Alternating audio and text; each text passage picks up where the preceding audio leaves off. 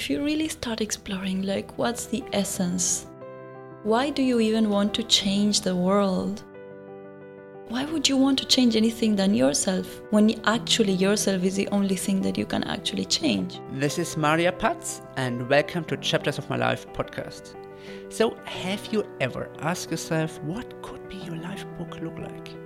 Looking back in life, to be honest, often we forget the adventures, the life turning points, setbacks, challenges, or happy moments. But honestly, what really counts is to capture these moments, these chapters, and the learnings from them, which lead to the person we are today. In other words, connecting the dots. And this is all about this podcast, Chapters of My Life. It's all about connecting the dots, connecting the chapters. So it's an inspiring collection of life transitions packed into a podcast audiobook format, capturing the willpower and belief of people during important life changing decisions. You can find this podcast on iTunes. Just search for Chapters of My Life. And we really dig deep. We interview innovators, athletes, entrepreneurs, idealists to give an insight into their past life from young age till today. Maybe future untold plans. So, no doubt that this conversation can last up to two hours. But this is the beauty of a podcast, right? We can split it throughout the week. So my aim is to release one podcast per week, and I hope it will work out. My primary goal is to cover topics around sport, entrepreneurship, mindfulness, travel, nutrition, spirituality, yoga, meditation, and much more. Everything which lead to the person they are today. But please also leave some comments. What else do you want to hear? Are there specific topics you want to hear more from people? Let me know. Just leave some comments or PM me on social media. You can find me on Instagram and Twitter at by Daniel Ludwig. Also check out the show notes for direct links. This podcast is all about meditation, yoga, and finding your inner peace in a world full of distraction. And to be honest, it's not easy to find your inner peace. So everyone who struggles nowadays, just to find very few moments for inner peace, that's a podcast for you. Today I had Maria Patz on my podcast. She is a traveler and explorer full of passion to find her inner self and peace, while helping others to find their inner self too. She co founded the Mind Body Soul, a happiness center in Dubai in 2017, and is since that time on a quest to bring local community together for meditation and yoga sessions. Everyone says Patsy to her, and her life slogan can be summarized as just go for it. With this mindset, she aims to bridge East and West, Buenos Aires, where she was born, over India, Colombo, and finally Dubai. Patzi got eight chapters, starting with chapter one called In a Little World, where she shares some childhood memories, which proved that she always dreamed from another side, with little focus on the present. Unrealized Potential is chapter 2 and about discovering her own potential while living in Buenos Aires. She reflects her young age in Argentina like a plant before the seeds beginning to sprout and see for the first time the daylight. Chapter 3 is about the, her attempt to study medicine, but soon realized that's not the path she wants in her life. In fact, after one year, she ended up in US. Her first abroad stay was little willing to settle down, and keeping a mindset of let's move on. Chapter 4 she highlights the two phases while living in Sri Lanka. On one side, the party life in going to beach. On the other side, the why question, which sparked her, the curiosity out of her of what else is to explore internally in her soul, but also externally. Patzi started meditation and met new like minded people. After two years, she moved to Dubai under the slogan, What you resist, persist. Chapter 5, called Timeless, where, as she said, it's a time where the journey begins. She first went for a few months to India, explored the country, but also Buddhism. She traveled free without any strings. But back in Dubai, as her home base, she started to see Dubai with different eyes. That chapter she called Dreaming. She started to bring together a local community to celebrate meditation, mindfulness, and yoga in House of Om. For Patzi, freedom is part of her everyday life. No question, she called the chapter 7 one way ticket. It's about going to India with no return ticket, traveling alone and where for the first time she started to connect the dots. The journey, though, was short, and a few months later, back in Dubai, she started with some friends in the Mind Body Soul Happiness Center, Dubai. To connect her passion and belief with people around her and to bring inner peace to a wider audience, to a wider community. So let's start with chapter of my life podcast, book of Maria Patz, called In the Search of Freedom. Here we go, enjoy.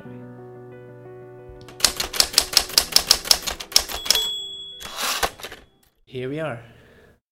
Hi Maria, how Hi, are you? Hi Danny. How are you? Good, good, good. Thank you so much for taking the time Thank you. to come today uh, on a Saturday uh, to my studio. And yeah, what do you think of the weather in Dubai? Uh, it's quite pleasant yet. It's not very annoying. I love I love the hot weather, so I cannot complain. I would rather be in Dubai than in in some cold country. That's beautiful. So, um, Maria, I don't know if you have seen the last podcast. So last at the last podcast last week, I had my colleague Nasser Al Sugayar, and he's a life coach. Even though he don't like to be called as a life coach, he's a good uh, colleague of mine. And what he aims for is to to find the inner self of young people, um, especially students, to find their true passion in life um, which frankly so many actually forget. When you you know when you study you just study for the sake of studying maybe just you know to to uh, reach a good career and then you end up in the job market without knowing what you really want. And then when i looked into your um, uh, research in, the, in, the, in your uh, story of your traveling I found a lot of simi- similarities as well, and I mentioned that before in the in the show notes about you a little bit. Um, you know, what you have started here. And during this research, I came across something very interesting. And I want to kickstart this podcast with that. So it says online, you're a traveler and communicator by heart. And additionally, online, it says, or it says what you makes happiness, or what you see as happiness. You're saying being in a state of conscious awareness of the divine reality of existence while expressing this through being her true unconditional self. What is happiness for you, Maria? Last time I saw you, all the time when I see you, you you're sending this positiveness, It's true. um, this you. positive energy out of you. What is happiness for you? It is it is a question that I can just answer from a textbook or I can answer intuitively. Uh, I think that description that I wrote that time on the website, it has to do with the fact that I always relate happiness or a state of joy with being aware of who we really are as humans. Like we are deathless and we are pure joy. That's our essence. But we keep forgetting as we move along and we put ourselves goals and targets and things, and we get all confused in this world of doing and having who we, who we really are, what is being.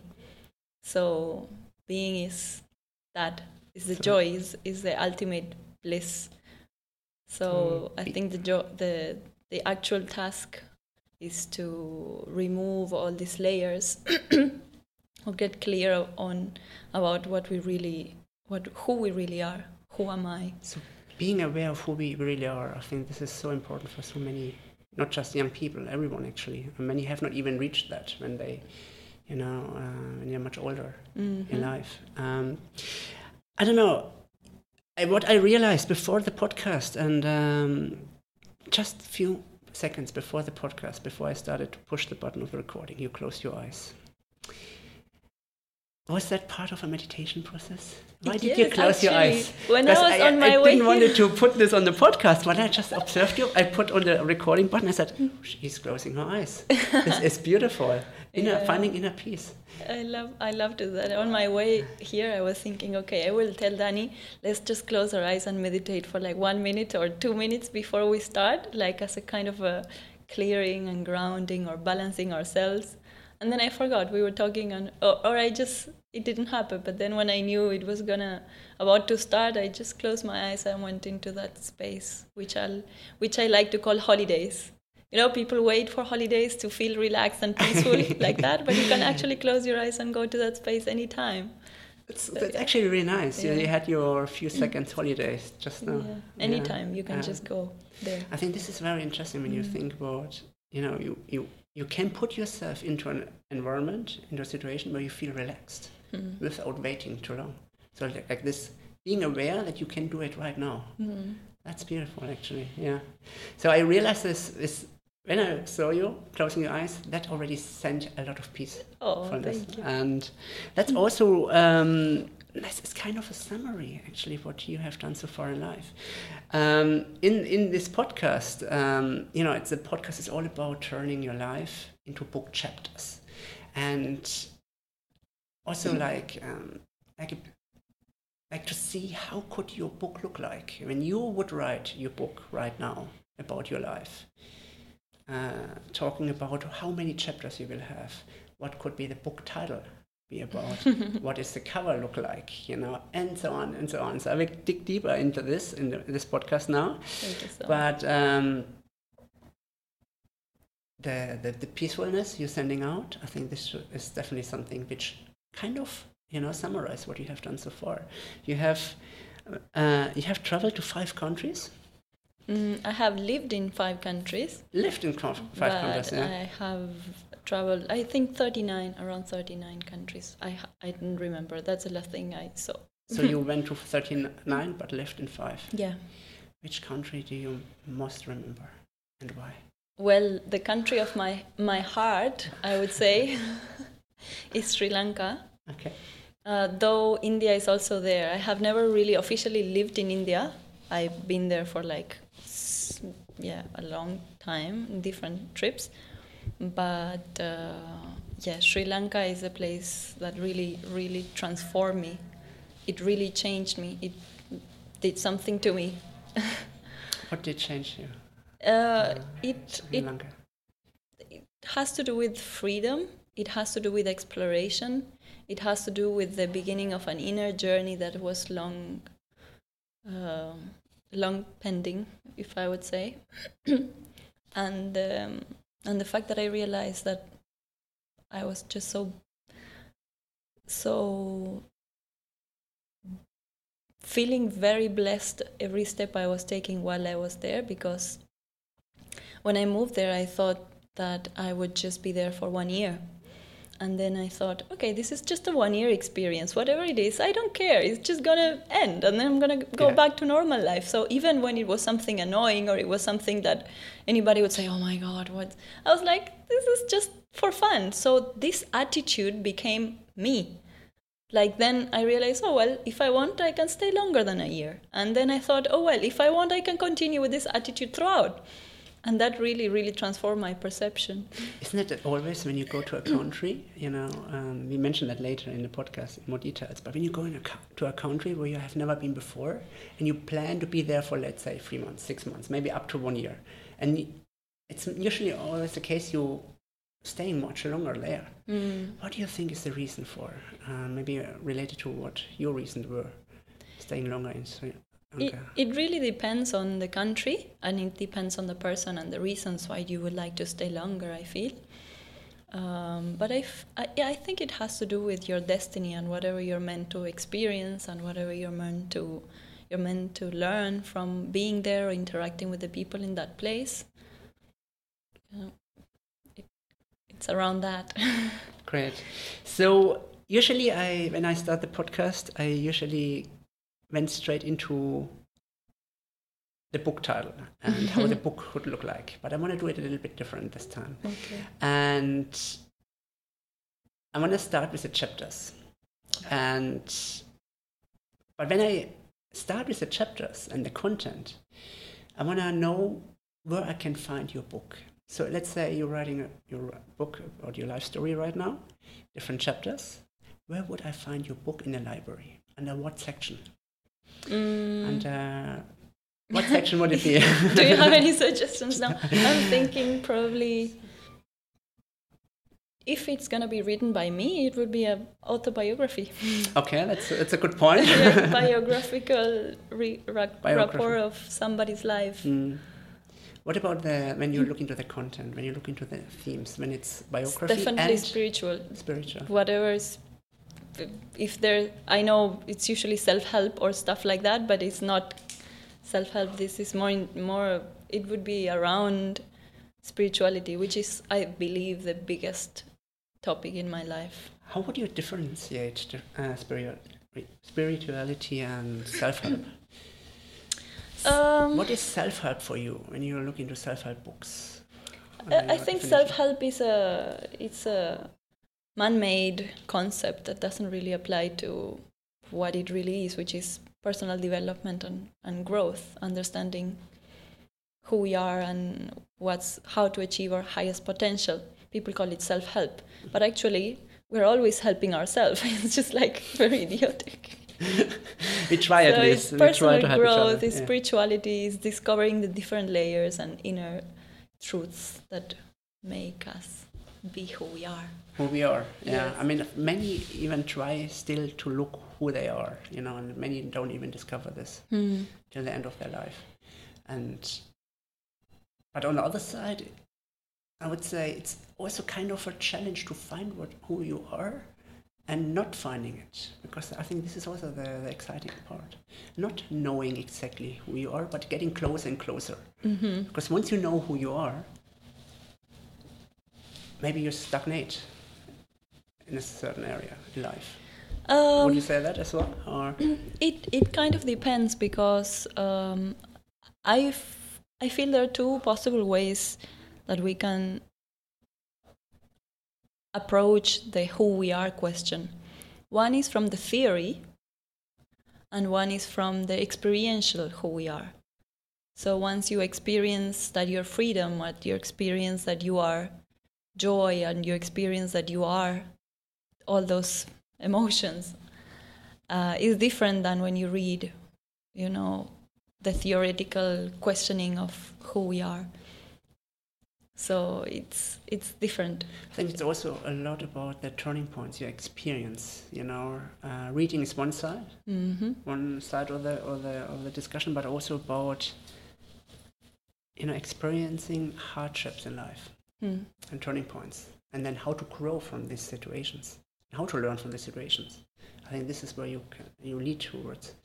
Um, who would you recommend reading your book?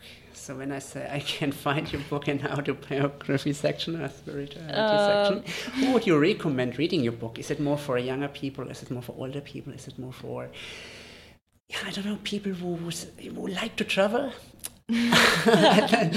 but struggle with the inner self. Who would you recommend reading it? I feel my book would be uh, something that can be written by pretty much everybody because it's gonna be fun and it's gonna be uh, authentic and it's gonna it's gonna just be a sneaker peek into the life of a person who is who is a little bit strange. Strange. How do I you define always love. strange? I always love when I wrote that blog post about uh, people asking me, "Why are you so strange?" Like the things I do are just not the normal things people would do, and I really love this label, like this concept of being different, of like approaching life in a different way, and not being scared of doing things that are not normally not seeing as normal. yeah, So somebody who is a little bit uh, different yeah, and who is in a quest for peace and balance and on a quest to spread and share all these tools or the ways that we can find balance and peace within. Basically, my aim, imagine if I could achieve the aim of my life or like achieve a state of ultimate balance, peace, and bliss and unity with God and divinity. If that happened, wouldn't it be worth sharing it? of course. How I am, how I was, how I feel, different paths that I took, different things that happened to me. I think that would really, really be. and they're all connected somehow as well. Yeah. I came across a couple of weeks ago like a quote um, saying the longest journey is a journey within, Mm. and that's very true. Absolutely, absolutely. You can be anywhere. You can be in Sri Lanka, you can be in Dubai, you can be anywhere, and you can keep moving around the world. But unless you take the first step towards finding what's inside of you, you will keep moving and taking yourself to different places, carrying your problems with you. There's not not real growth unless you really try to explore what's happening inside of you Yeah. what emotions do you carry why do you get annoyed with the things or why do you get happy with these other things or what patterns do you repeat what is your approach to life what are your values all these aspects of yourself that you can really explore I think it also comes down to being aware of it. mm. Because so many times uh, with mindfulness, I mean, you practice meditation, you Mhm. do yoga. Um, it all comes down to being aware of this. Mhm. You know, as a first step before you can do, you know, not I would say tackle it, but before you are like working on it, you know, being aware. Because so many people are not aware of Mm. their behavior, their struggles. They're trying to always trying to fix it Mm. but not fixing the root problem. And the, the root problem is maybe within yourself, uh, finding the inner peace. yeah it's definitely a journey within and it's definitely it takes awareness i always say that the difference between being mindful and not being mindful is the same as being death or being alive. And uh, this is a good, a good. Uh, and it's a microsecond. Every second we're choosing are we really present? Are we really experiencing life experience and interaction with a person experiencing the colors the temperature around us everything? The, Mhm. the full richness of being alive? Or are we just living in a in a zombie state where nothing really matters and we're worried about the past and the future we're not really embracing life we're not really experiencing the full richness of life when we are not present so at any time we can choose to be in a state of robotic behavior and understanding or fully engaged keyboard present. That's a Mhm. very important keyboard actually, and that so many times people forget to live in the moment.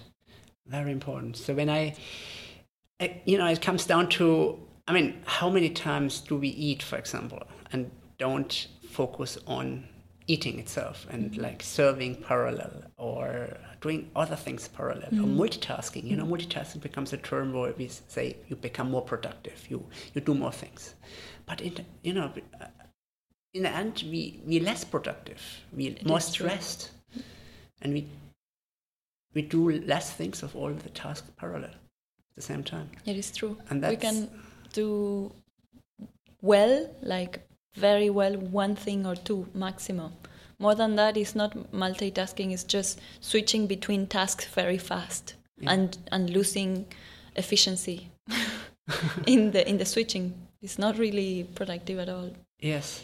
I mean, I remember this the very first time. Um, um, the very first time I met you.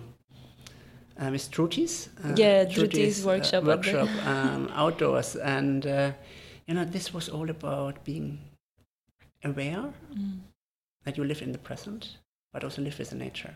Mm. And I was very, for me, it was very new, this whole concept. Um, even so, I did a little bit mindfulness before, but I think when you do it in a group and you're learning more and more what it takes to live in the present, you get a better understanding to be more fulf- fulfilled in the moment. Mhm. And It is true. Uh, there are different elements in mindful. Mindfulness itself is uh, such a battered concept that everybody's taking to say, "Oh, I'm doing mindfulness, whatever." Like they go and do a camping desert in the desert, they think they're doing mindfulness. Anything is mindfulness nowadays, but actual training of mindfulness is something else. Something that really takes discipline. It takes time for you to sit and make your brain get used to this training of being present and in the moment.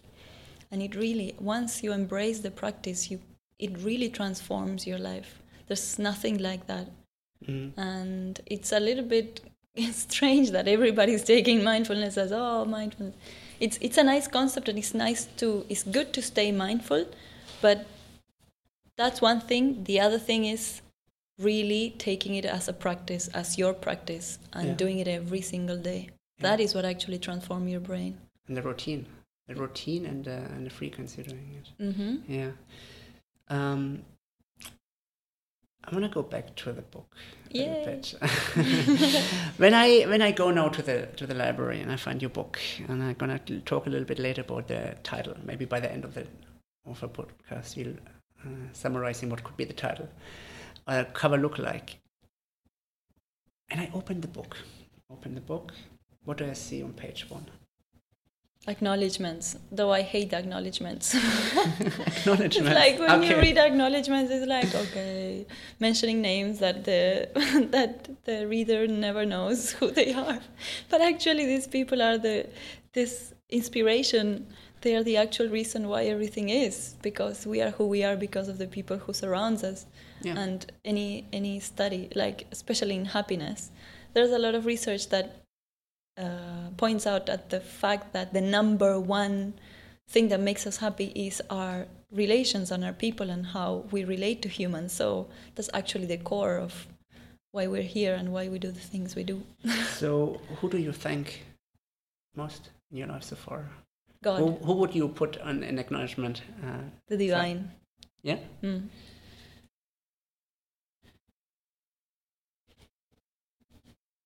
And of course, my family.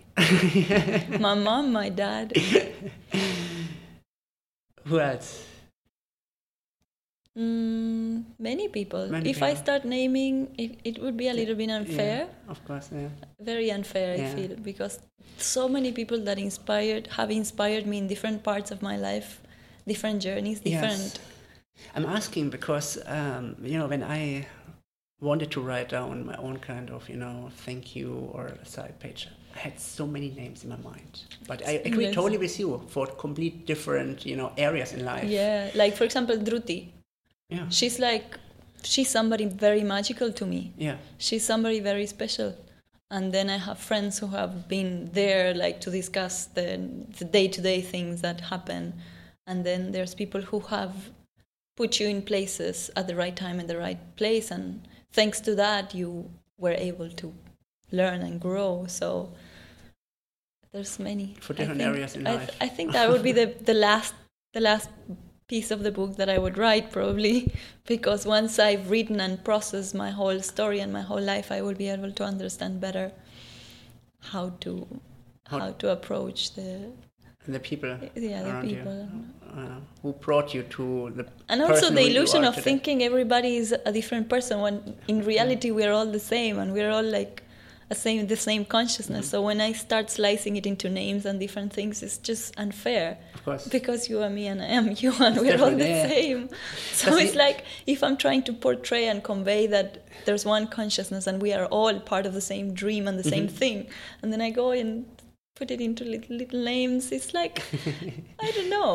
It's usually when you open a book, you see like you know, for my sons or for my daughters or for my wife or for my family, Mm. you know, and then it's it's it's like this kind of thank you of Mm. like a summary who you are today as like the, the main supporting page. So when I when I go to actually the table of content, Mhm. let's put the acknowledgements uh, side to the very end. The table of content. How many chapters would I see there?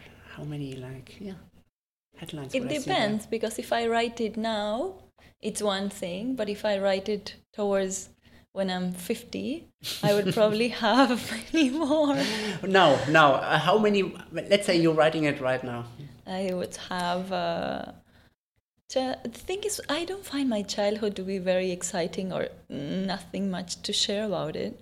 I think I I truly begin, began living once I started to have more freedom and independence in my.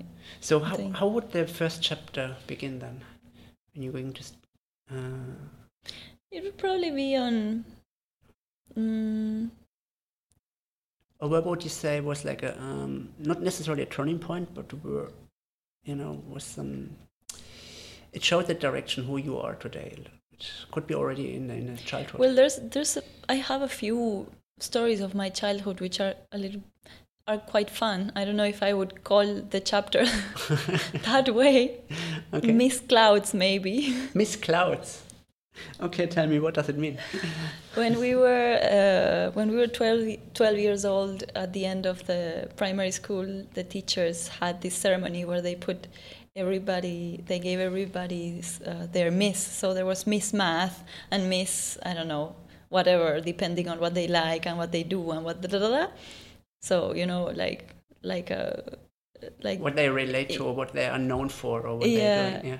So I was called Miss Clouds because I was always somewhere else mentally. I, I could just not engage in the class. I was constantly mind wandering. I was not really Focusing there. on, Fo- on, on, on, in the I, present. I just found it very boring and very why do I have to hear what they're saying all the time and sit here and just it was so in my head whatever was going on in my head was much more interesting what was happening in the class so I was, I mean and my teachers would say to my mom she's brilliant but you know she only when she wants to. She focuses only when she wants. Otherwise she's somewhere else.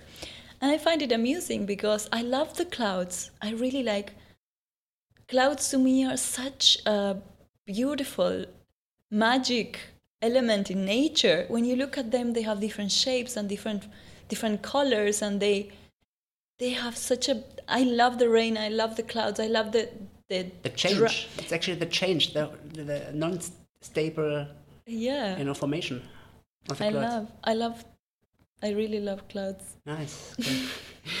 So, looking back, you were actually a person who didn't focus. i was Didn't- very into my live in own in the i was inside my own mind a lot Okay.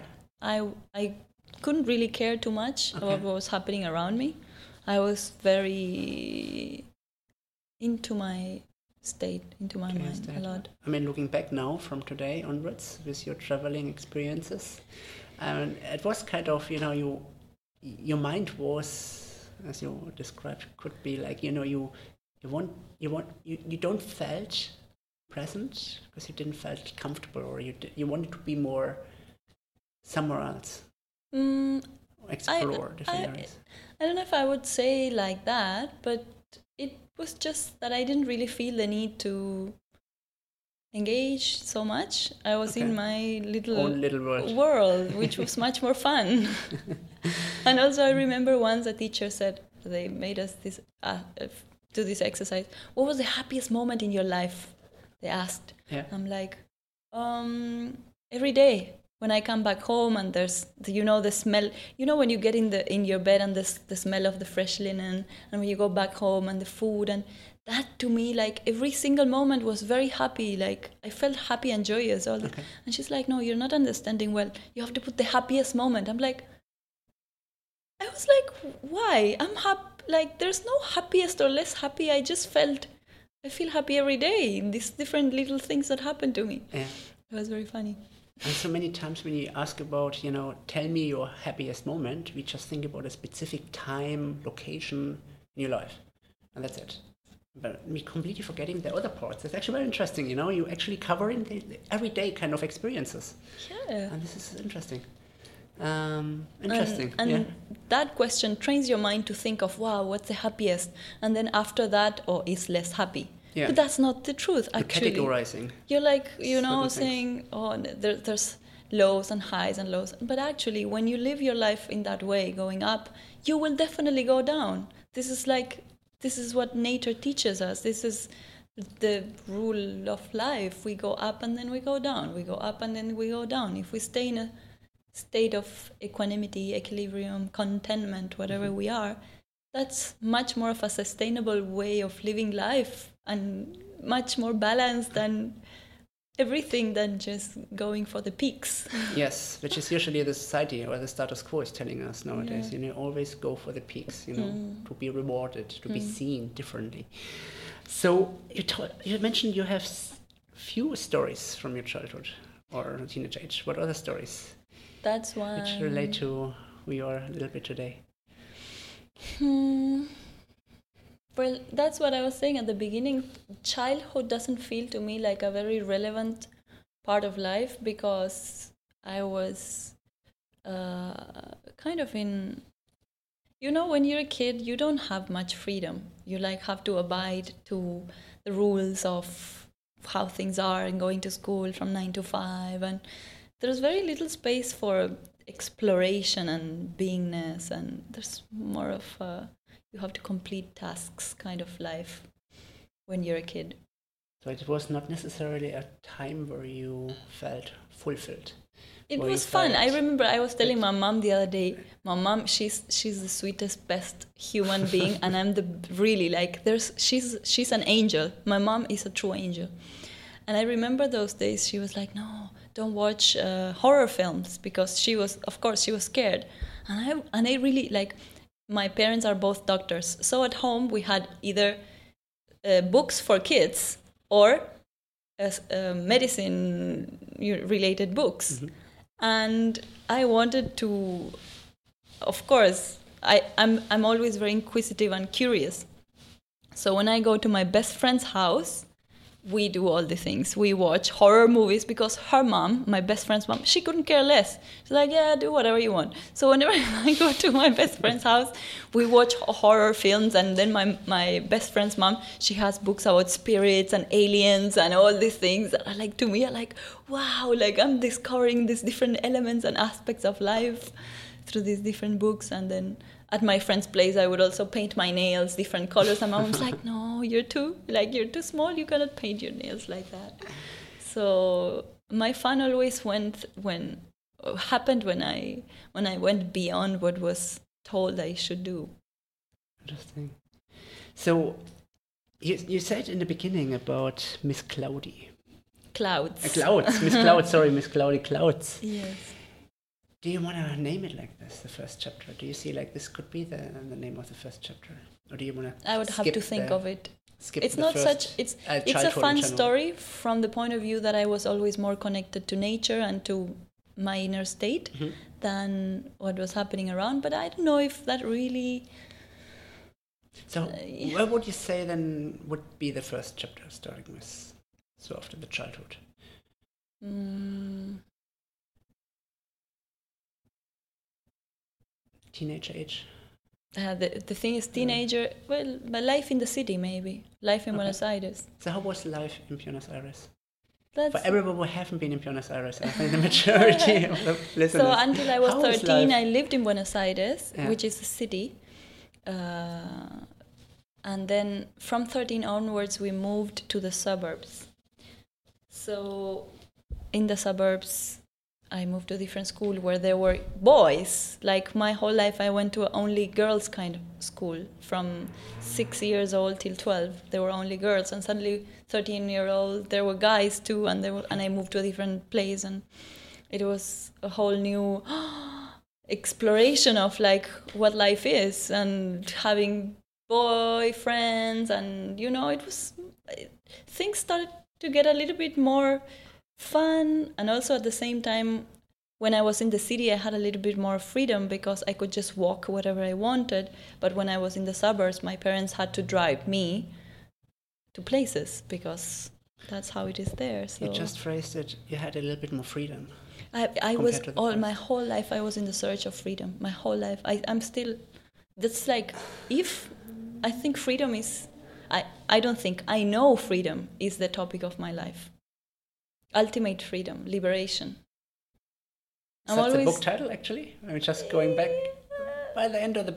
I don't know, but I do know that's one of my highest, biggest values. Freedom is a big value for you. It's a huge one. It's Okay. a huge one. So, you got a little bit more freedom in the teenage age and the living in Buenos Aires and looking around. How would you summarize this period? You know, this when you explore more excitement. Mm, You give it a name, give it a word. I was yet like child, like kids when I was a kid and when I was a teenager, both. I was still very unconscious, very unaware, very um, learning. You know, Learning. learning, exploring. Ex- learning and exploring. yeah. Maybe that's maybe that could be the title of the of the chapter. I'll learning have to. I really. I'll have to think on of the it. spot, on the spot. You're But I mean, trying uh, to make me say a title. I will have to think of it. learning it. and exploring. Um, okay, so I think it goes more into what do you call when a seed is in a like in a in a pot. latent state where it's still not flourishing. It's just there. Like You asked the wrong person. you know. Um, uh, yeah, before you before it comes out from the soil. yeah. I don't know. Like latent, like it's it's there. It's like energy yet to explode to It's explode. there, but it's not visible. Would you say this way? yeah, it's there. It's not visible, and it's still not flourishing or like sprouting. It's just there. This, the soil and the ground is getting prepared, maybe, but in terms of inner work, it's still not happening. But the potential, the yeah, potential the is pot. there. Yeah, that's the word. Potential, Potential is there. undiscovered, whatever potential, Undiscovered potential. or un something like that. so what, what's next? Tell me the, the teenage age and then Mm. what, what Then what happened? What was the um, the switch towards um, the university? You Yeah, it was a tough one. International relationship, hmm But when I before look- that, I studied medicine. medicine. Yes. So Because my parents are both doctors. So in my house, there's only medicine, doctor, blah, blah, blah, kind of topics. And my grandfather is also a doctor, and my aunt, and, and my, sorry, my uncle, and many. Like half of my family are doctors. So in my head, that was the only thing I should be doing. So when I was 17, a lady, uh, some woman came and she was guiding us all to, like, kind of a life coach woman who was asking us questions to see what career we would choose. And I said, I, I want to be a doctor. There's no no point going through me because I already know what I want. And she's like, okay, you're clear. And she went and focused on anybody else. And then I started it. And of course, first year went well. I did the CBC, which is the introductory part. I did it in one year, very smooth. Then the second year, and then I'm like, wait, hold on one second. I'm gonna have to be. I remember like my friends asking, let's go here, let's do that, or like different things. I'm like, I'm gonna have to sit here and study in this way for 10 more years. like, I'm gonna be like, I don't know, 29 when I'm done with this. I was like, and I started feeling claustrophobic. Like, there's no way, there's no way. So I told my parents, I one day I met a friend in the bus, and she told me, you know, I went to the U.S. to do this work and travel thing, and it was so much fun. You should take a look at it. You should try explore. Wow, sounds like fun. And then I went and I researched, and I realized, wow, there's this opportunity to go there for the summer. Our summer, we go to U.S. and we travel and explore and work whatever thing, and then come back. Just you know, I said, oh, I want to do that, and then I did it. how how difficult was it for your parents to accept that you stop? that was the first that was the first hint i feel the for them that i was just gonna do whatever i wanted that was the first hint But it's actually you took, you know, you're not just you. You actually reached to a point where you made yourself more free yeah actually i went because on you a felt like okay in a cage. You know, studying ten years. yeah uh, i thought it was just gonna be too long You didn't feel the freedom. Uh, ten years is a long time. I would, you know, it's like uh, it's, it's it's it's not for everyone, obviously. no Topic. yeah it's a pity but i just couldn't so i went on this three year and i went to the us for three months i stayed in a very redneckish kind of state Which state? Red, uh, West Virginia, Was it? in a resort. I had friends. I met people from Chile, Peru, from all over the world, and uh, I really had a lot of fun snowboarding. And you know, it it was really, really like super cool experience, like utterly cool. I met a, a guy and we became boyfriend and girlfriend. And he was from the US and he was a chef and he was so cool. And then I came back to Argentina to f- continue my studies in medicine. And I'm like, hmm, this is not so much fun. Really not fun at all. I want to travel. I want to, like, I had a taste of it. Ah, you got the buck. You got the travel. I was bug. like, actually, oh, no at way. that moment. And then, yeah, gradually I kind of told my parents that this is not going to work for me. I want to travel. And then I went for a second year to the US. I loved it again for three months. Same place, Same place, of course, because my boyfriend was there. Yeah. But actually, I should have gone to Hawaii Hawaii. or somewhere like that, Florida. I don't know.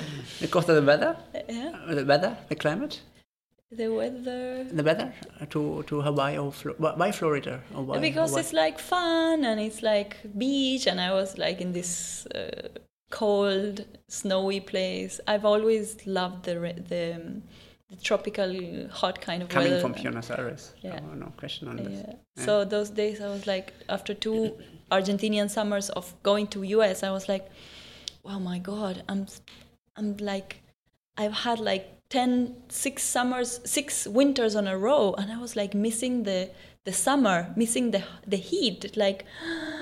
What is this? And then at those days, I was thinking, am I ever gonna get this nice, this uh, summers back? Am I ever gonna get the summer back?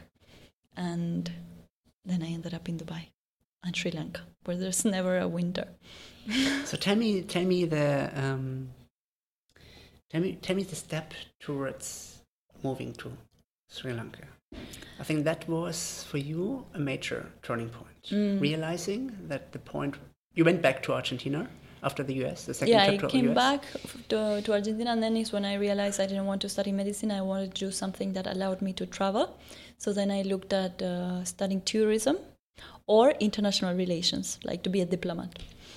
And tourism, and, and I was analyzing, and then I ended up with international relations, which is something amazing that I did, and I'm really, really happy that I got to study that. And during those days in between studying that, I went to New Zealand, also on a similar program, work and travel kind of thing for three months. I got my car, I was traveling around. My dad said, You're going to New Zealand on one condition you're coming back. I was like, Okay. So after three months, I had to go back. But really, in my heart, I was like, Fuck. I, d- I really like. I You didn't would want love to, to come stay there, yeah. I knew I had to finish my my degree, and I, I that had to happen. And I thank him because maybe if he didn't say that, I wouldn't have a degree because I would have wanted to travel. Yeah. And I You, came back. you mentioned online that the reason, or one of the reasons why you started to study international relationships is because you wanted to understand the world. Yes. Did you, now talking about the present, did you understand the world a little bit better? Yeah, I saw many things. Really, truly, I really saw uh, the way countries operate and the way the UN operates and the way humans operate because in international relations we go from the understanding of the human behavior to the understanding of the global organizations. And it's a it's a really really eye-opening journey. It was for me to realize that nothing really changes unless you change hmm like oh i want to change the world. The world needs to be more peaceful. Let's go to the un whatever whatever. But they are not gonna do anything. They just like i understood how ngos work how the un works and how they just do a lot of it's just so much bureaucracy. And then i really really started realizing that the only way we can really change is through a network of really committed individuals who who really take things seriously and who really take who really care from their heart. Yes. because a lot of people these people get postings in crazy places in the world. Even diplomats they just respond to their country's agenda. They don't even have independence to if they don't think the, they believe what the president is making them say mm. they don't have a saying. They don't even NGOs, some people go and they get a cool posting in some crazy African country and get paid lots of lots of lots of money to be there, and it's just like I'm so sorry if anybody's hearing who is in NGO and UN and the things, but there's a lot of flaws. There's a lot of flaws in every institution. Of course. yeah. See, be it the government, be it the UN, anything. And this is actually one of the major issues nowadays. Um, you know, with my work currently, a lot of young stud- students come to me and when they want to focus on social entrepreneurship, they say, I want to change the world, I want to change this. Mm. And the reality is actually it's very difficult to find like-minded people Mm. who have the same passion and energy, as you said. But on the other side, there is the UN with like you know SDGs, the Sustainable Development Goals, and you know. As much as you know, I totally agree with you. It's very bio, um, um, Bureaucratic. bu- bureaucratic. Um, takes a long time to to find a consensus. You know, a consensus decision among all the 192 um, countries. The UN. It is a challenge to bring countries together Mm. um, to make a difference in certain areas in the world, a common sen- a common decision, and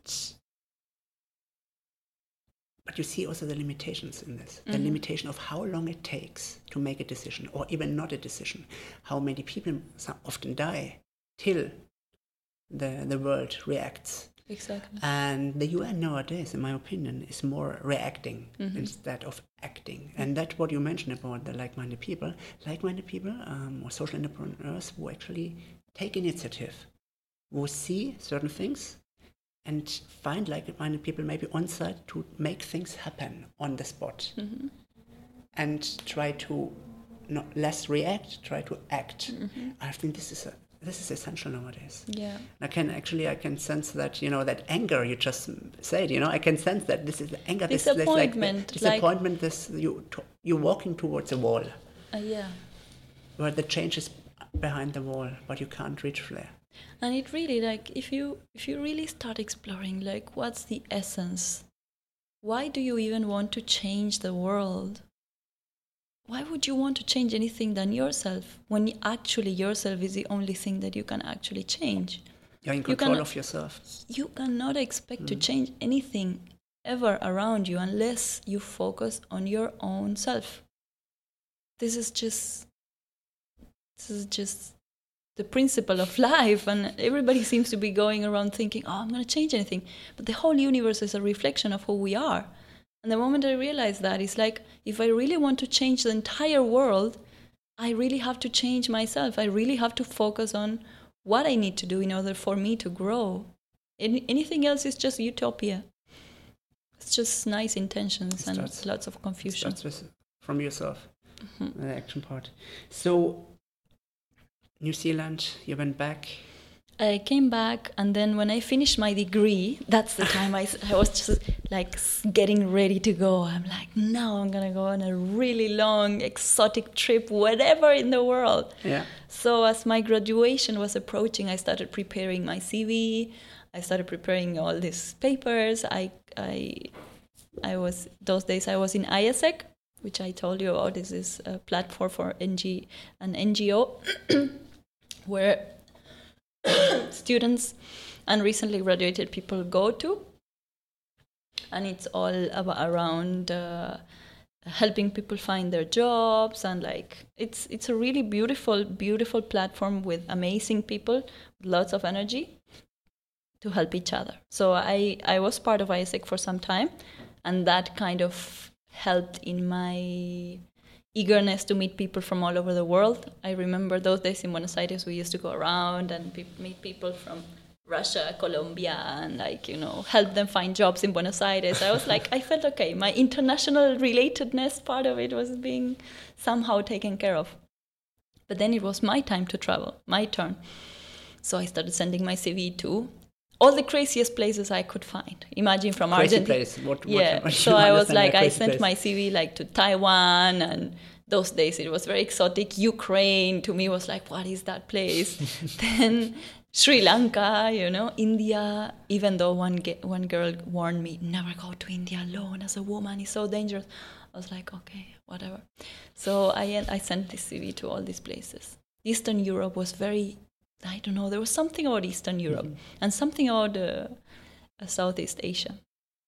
So finally, this guy from Sri Lanka replied and said, "Yeah, all good. We had a little interview. He said you're uh, fit for the for the posting. You you can come." And I was like, "Okay." And then I started researching. What the heck is Sri Lanka? and I realized, oh my god, this place is amazing. It's an island, and there are elephants, and there are like you, there's uh, dolphins and whales, and and there was a war also like that happened very recently those days. And I also found that very interesting from an international. Of course, I knew about Sri Lanka theoretically, but not really in depth. Uh, so so then I got ready to go there for one year. My contract, this internship thing, was for one year. Yeah, before before this podcast, you told me actually briefly that this two months preparation. You only had two months preparation hmm towards Sri Lanka. Yeah. so exciting, super exciting for you. Yeah. What did you most look forward to discover? Why was it so? Dis- why was it so? Buddhism. Yeah, was it? I was fascinated when I was when I was 15 years old. Going back to my parents, you know, how in this in Western countries we have this sweet 16 and the sweet 15, and you do like a big party and la la la. So in Argentina, it's a sweet sweet 15. My parents asked me, "What do you want? Do you want a big party? Do you want to travel somewhere?" I said, I want a computer with internet. that was like the thing that I, a computer for my own that has access to internet. They're like, okay, and they got me that. Okay. That was like wow for me. But Those you had days- access to uh, outer world actually. I had access wa- to the it was- outer world. In, in another day, it was a tool. It was a tool. It was like to- it was amazing. reach. So when I got my laptop, you, you can even it was not a laptop. It was a big desktop. But those days, and those days it was also the connection was through through phone line. The, you know the modem. the modem. Yeah, I had so it's my mom is like, experience. stop this thing! Like you're using all the. F- And you have to pay your per grand- minute. your grandma is trying to call, and I'm like researching and exploring Buddhism. I'm exploring anything around like really like wiki. No, I don't remember if it was Wikipedia or what. Those days, also alongside Fotolog and all this social media stuff that was already MySpace MySpace, a little MySpace. bit. MySpace was more of US, Fotolog and different things. So those days I started learning about this cycle of life and death, samsara, and this Buddhism, Bud- you know, all these things that I was not exposed to when I was in back home. So I, I was already quite familiar with this, uh, this whole Buddhism. I remember another very interesting fact is when I uh, enrolled in university to study international relations. They it, this is a Catholic Christian uh, university, and they asked me in the form name, you know, your whatever other details and religion. I'm like, why would they ask me my religion as if they care? By the way, my parents are non-religious. I was born and raised free. Uh, I thank God to that. as, as contradictory Really, as it can sound. and uh, Free, free. The word freedom is for you It's very huge, important. I keep huge. hearing this all the time. Yeah. It's So when I when I had to put religion, I put Buddhist. I was like, why would they ask Buddhist? Like, what what are you gonna do? Are you not gonna Okay. accept my application? And so that's a funny story because and after I ended up graduating, I I graduating ended up in Sri Lanka. So, I want to quickly summarize, like before you moved to Sri Lanka, um, the time beforehand, you know, with your, your study in the US, uh, went to New Zealand, back and forth a little bit, and then you applied to different countries around the world. Till that time, how would you how would you summarize that? How would you phrase that? Would you put this in a chapter? beforehand? Definitely. Because Many, that was many- the last chapter before your you went abroad, Yes. technically. Yes. So this chapter, um, you know, after living in Buenos Aires in, in uh, teenage Still- age, and this going first to US afterwards. Still, Zealand. those days, I feel there's a li- uh, there there were elements of feeling a little bit stuck. Uh, because I didn't I didn't really go deep into my relationships. I had a boyfriend, another boyfriend, and like it was just I didn't I just there, there were moments of absolute um, fun moments of why like You question yourself. yeah a lot of Yes. questioning a lot of is this really what i want Questioning. Maybe Like, you can. yeah. feeling that life is dull like just i know all of this it's just boring you know that kind of energy that kind of a mix of you just go dull. with the flow but yeah i think my my ex-boyfriend the one that i had before going to sri lanka he was a big inspiration because he was a, a very crazy man also at that time a traveler and he would we would get on his motorbike and go onto the andes mountains and just like go on crazy rides and then we went down the amazon river in this uh, Beautiful. boat actually. and he was a So- traveler crazy man and he, he was the one who inspired me who told me you should go out and travel and, I, and we were in a relationship i'm like okay yeah that's a good idea why not let's like he, but he really it stimulated me to go and explore the world he's been to africa and he he did some crazy traveling things so being open for Very challenges thankful. actually. But when I just listened to you, you said fun and dull life. A, it was there a were spikes of fun because of course my other i had another boyfriend who was also a rock rock you know band player Musician, and i yeah. was all in this wearing dark clothes and like Complete different, city uh, life, you know, and like these kind of things that we do when we're teenagers, you know, where where you just like go to concerts and you're like a little bit of a punk ass and then. But it's like It's still end, exploration. It's, like, it's exploration. It's exploration. It's, just I mean, when you when you say the f- uh, second chapter, learning exploration, the, the third one is kind of like fun, life, but also still exploring yeah. because you haven't. i wouldn't say that I, that that phase of exploring hasn't stopped. I think my whole life is on exploration. Keep I'm going. still like, you know, I'm still amazed at everything I see, or when I open my eyes, I, I, I take myself back into the space of how crazy is this life? Like, what is all this of being a human in this body? It's just But you strange. remind me of like you know, um, you remind me of working with children. You know, when I long time ago, I um, I did uh, a few short films, and uh, I, I, what I really love is working with kids. Mm, Why? Because kids still have this energy, this belief in impossible. Yes. Yes, we, uh, we, we as adults, we say, no, it's not realistic, you should change your mind, blah, blah, blah, blah. No, kids still believe it. And Yeah. they talk in a way they still believe it. And this is what we forget. What you just shared with exploration, you you explore the world like a child Yeah. because you want to know what's behind each door, what is you know down there. You're not settling down Mm. on one spot. You want to know what's behind. Yeah, I was I uh, was told a few times that that my energy is very, very jovial, very childlike, like because I I I am like that. I just keep my spirit very young, very fresh in terms of perceptions and exploration, and just not settling and keep moving. Keep and moving. also on the other hand, I feel there's a side of me which is very ancient that only wants to be sitting in one corner and just going in, going inwards more and more and more in the space of absolute silence and absolute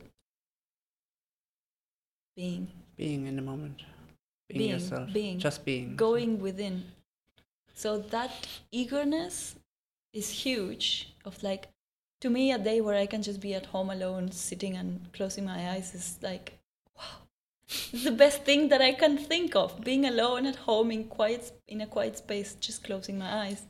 But also on the other hand, there's that element. There's that element of exploring, moving, sharing, different colors, the different smells, the different stimuli. You know, it's just like the richness of being in this body, in this earth at this time. Lovely. There was a couple of days ago, there was an article online on TED, TED.com, uh, and there had this online article about young people and how many distractions they have on a daily basis. You know, the first time you wake up, you, you check your social media feed, etc., etc. But there, it all comes down, and that's what they mentioned in the article, it all comes down of not living in the present. You're not listening to yourself. And in the article, they talk about how often does young people spend time on that on themselves and actually in silent environments, just five minutes silence. Very, very few. Very and that was a very mind-blowing uh, article because the consequences of this, It's being more stressed, being more, you know, anxious, anxious, anxiety, affects a whole uh, different attention. It's it's tremendously affecting youth. It's it's really bad. It breaks my heart to see it, and it also affects me personally. I will not say I'm immune to this uh, kind of behavior where I'm checking the phone and constantly plugged. It's it's very destructive. It it spoils any time you could have for self reflection. That's why one going back to Sri Lanka.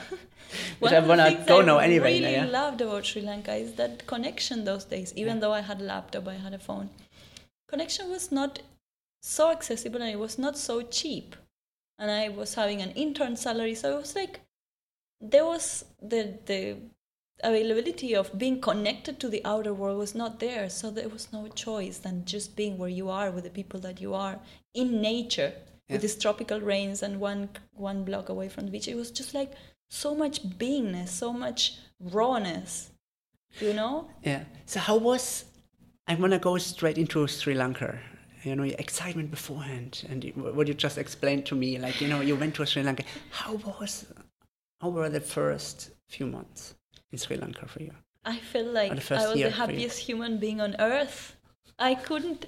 Still, I close my eyes. I take myself to that place, to that state and that place, and I feel that energy, that thrill. I was just fascinated. Everything was so different. The people, the, the way they dressed up, the food, my friends, the island, the trips. It was just like my colleagues. Everything was just as if I am suddenly put in a different, complete different planet. So when when how what would you tell people who want to go to Sri Lanka right now? How would you describe them, Sri Lanka? The country itself and the people. You say everything was different. Um, how no, would you describe it? In, nothing in, like Sri Lanka. Absolutely nothing like Sri Lanka. I've I just love that country so much that it's unfair to say one word, but definitely go and many many travelers i read sometimes i go and read other blogs and everybody who has been to sri lanka says it holds a very very special place in my heart. It's like india but more organized and a little bit more friendly because people is just very used to smiling a lot. They look at you and they smile. And everybody's curious and friendly. Of course as a woman the thing is you have to understand things are not going to be as they are back at home. So you have to have a personality or a predisposition to be open and accept that things are going to be different. That maybe people are going to be looking at you much more than what they do when you're home. Mm. Like men would just like stare at you. They mm-hmm. would just do that. And you will have to live with different things or like the food will be too spicy or transport is like you look at a map and you see, oh, I'm 100 kilometers away. You think it's going to take you one hour. It's going to take you four hours because the roads are full of these rickshaws and tuk tuks and it's just craziness. But that's, there's so much beauty in that. There's so much beauty. So there's so much beauty in the unknown, in adaptation. You have to adapt, but also not knowing actually how it works there. That's the beauty itself. Also. Yeah, because for you, um, as you mentioned before, before the podcast, it was it was not just the first time in Sri Lanka. You started completely from scratch there. Well, that's a relative constant because I was told that I was I had past lives in Sri Lanka and in India, and I completely know this is true. Okay. first-hand experience which if you want we will do another podcast on this more esoteric an- another, topics another episode more in detail it's a special chapter but i know i know it's it felt like home the moment i landed there. Same with india. It felt like home. It just it was just me. So how was the how were then the, the first few months and year? What did you explore? What did you discover there uh, in the country but also within yourself? Well, I always say Sri Lanka trip had two phases. First year was complete, it was partying, it was going around with friends, it was going to the beach every day.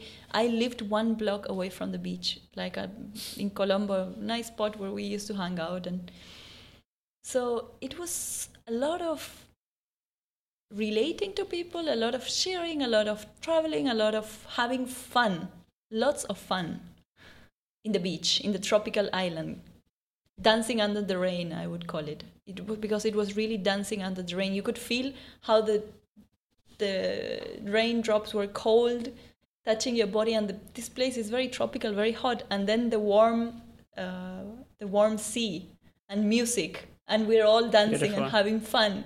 It's just like you're so alive. Oh my god.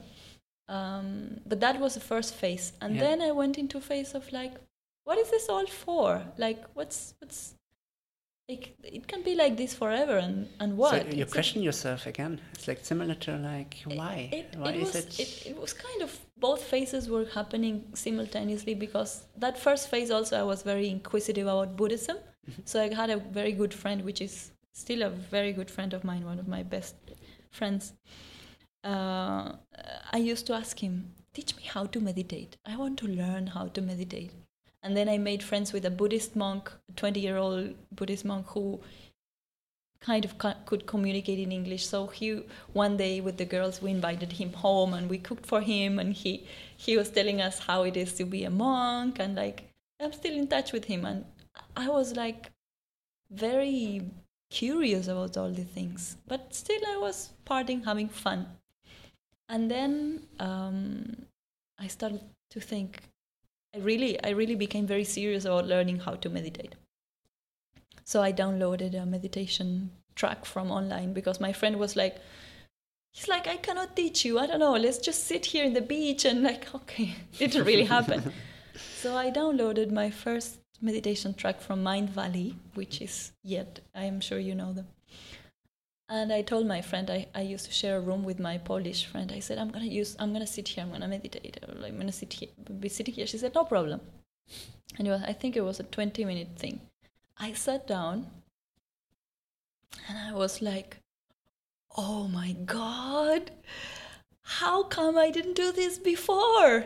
It was like such a crazy experience because this meditation led you into um, like living, um, like not feeling your your arm and now you're not feeling your other arm. And like suddenly like to lose consciousness of your physical presence and to just become your breath.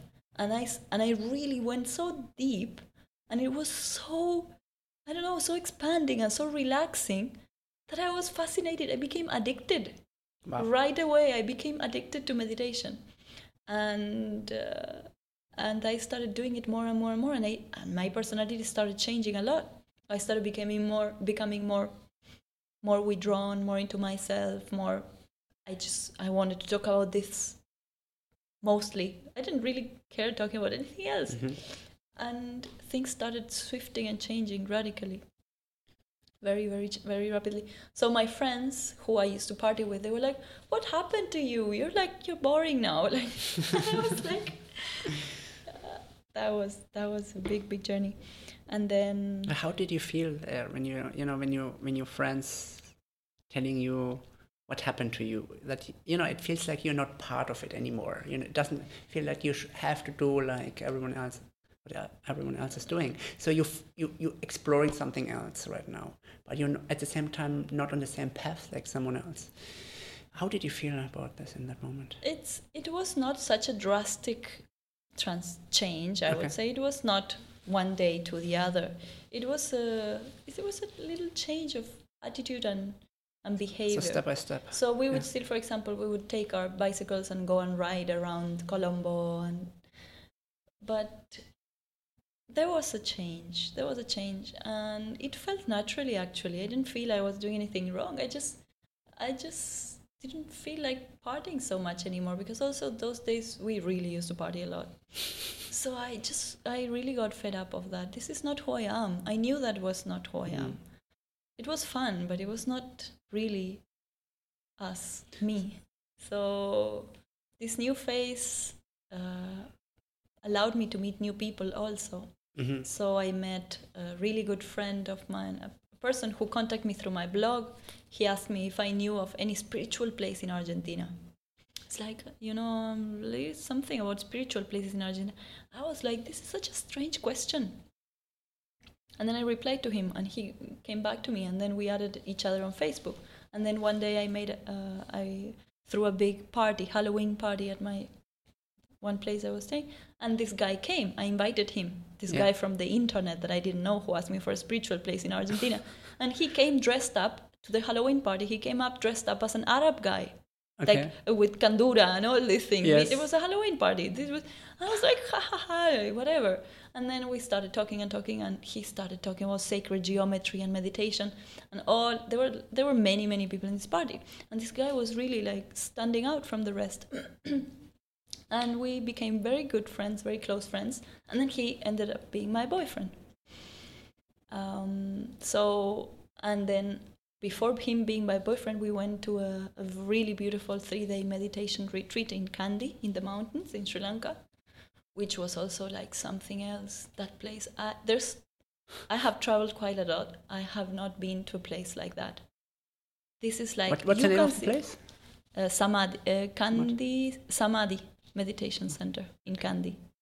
Mhm. I'm still dreaming of going back.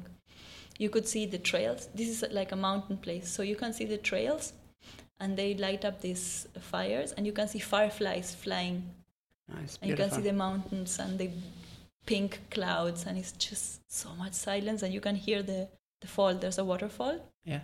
So much peace. Beautiful. Um, yeah. So you were in Sri Lanka for one and a half, one year and nine months. Two months. Two. No, Uh, sorry, two years. Two years. Two years. Tell me a little bit more about that transition. So you went from Sri Lanka to Dubai. Yep. So tell me about this. How was like you know moving away from a place you felt It very was- comfortable? Um, I kind of felt there was the Sri Lanka phase was coming to an end. I I knew there was gonna happen something else had to happen, so I started applying for jobs. Um, Mindvalley, I was fascinating with working with Mindvalley at Mindvalley, so I made my application. They want a video application. so and along though that process, I was in a relationship with my boyfriend that I met at that Halloween party. And he started his business with his a business with his friend who was in Dubai. And after around one year of my boyfriend and me being together, he said, "Hey, this business is going really well. Uh, we got a big contract. I cannot leave my partner alone in Dubai. We might have to move to Dubai." And to me, that was like the worst news ever. because of the city or Dubai itself, I was or like passionately, passionately against Dubai. To me, Dubai was like the place that is just plainly wrong out of the entire world. It's just like nobody. Why would anybody want to be in Dubai?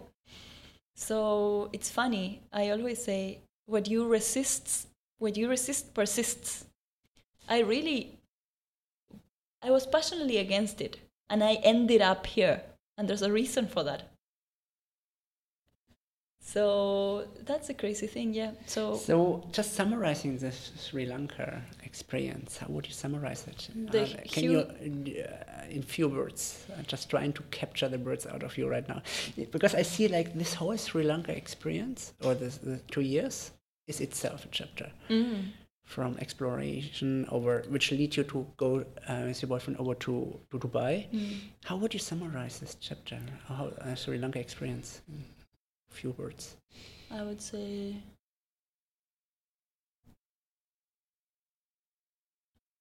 something along the lines of discovering, Discovery.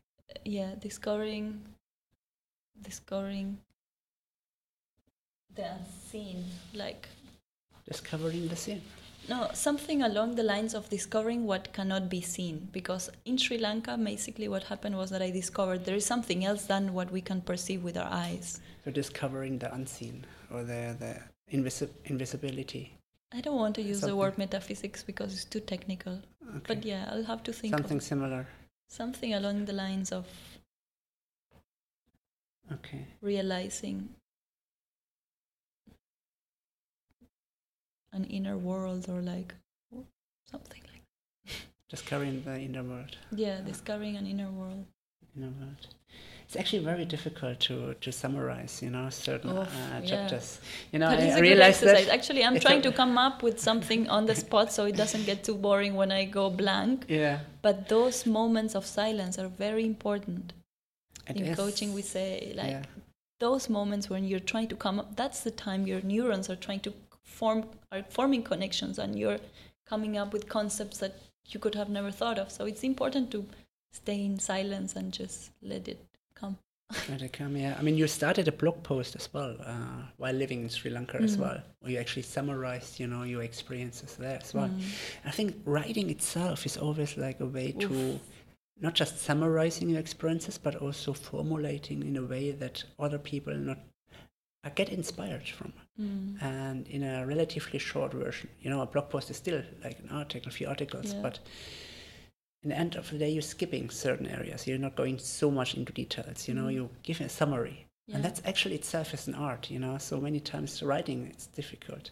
So this capturing the headlines of a chapter is very difficult. um, and then I think it's also difficult because we never thought about it. We never thought about what could be like a summary of this. You know, what was the outcome of it?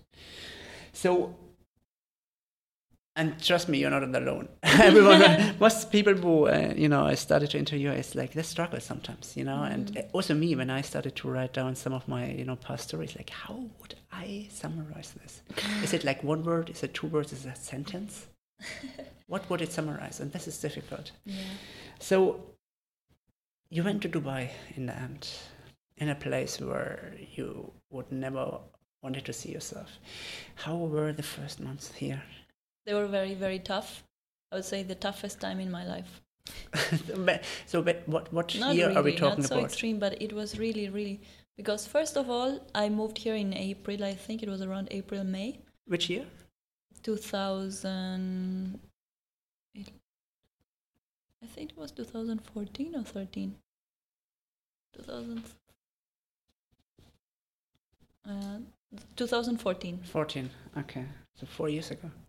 Mm. Okay. So I came here and the weather was quite hot. Uh, I was under my obviously. yes. you went in April, April. already. Like it uh, was, it was becoming relatively hot. Yeah, quite hot. And then I I was working at my boyfriend's company, which I am really thankful. I'm utterly thankful to him, ex-boyfriend, for for everything. But yet I felt like there was something else that I could be doing than than playing by the rules. You know, it was just everything was very predictable, and I felt a little bit trapped.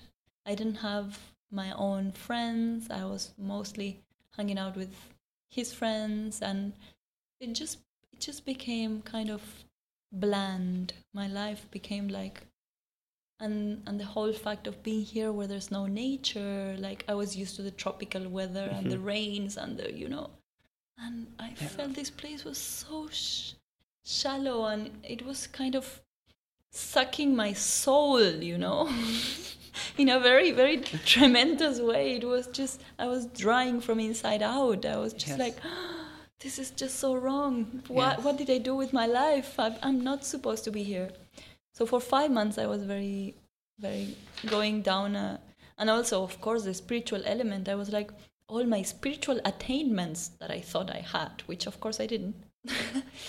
uh, all my whatever understanding is going to be spoiled because I'm in this superficial place. Yeah. During these five months, did you still meditate? I kept on meditating. Kept um, yet there was there was a lot of I don't I don't remember exactly, but I feel it was probably not very steady the practice. Mm-hmm. It was kind of on and off, or I don't I don't really. Th- there were many things in my head that I wanted to be and do, and I couldn't find a way. I was just like kind of struggling to find balance. And then after those five months, I got invited to a wedding in India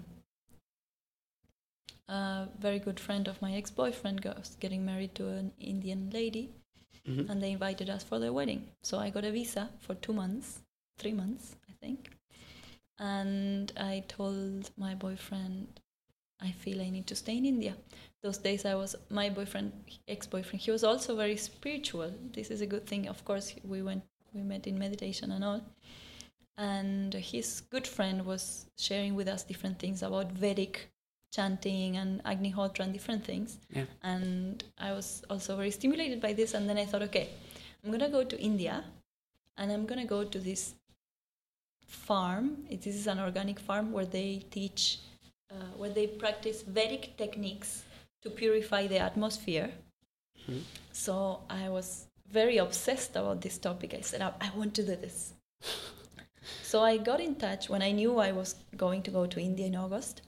I said I sent an email to these people who does uh, who are in this farm in Maharashtra, if it's possible, if I can go and stay with them to learn these Vedic techniques of purification of the environment and farming.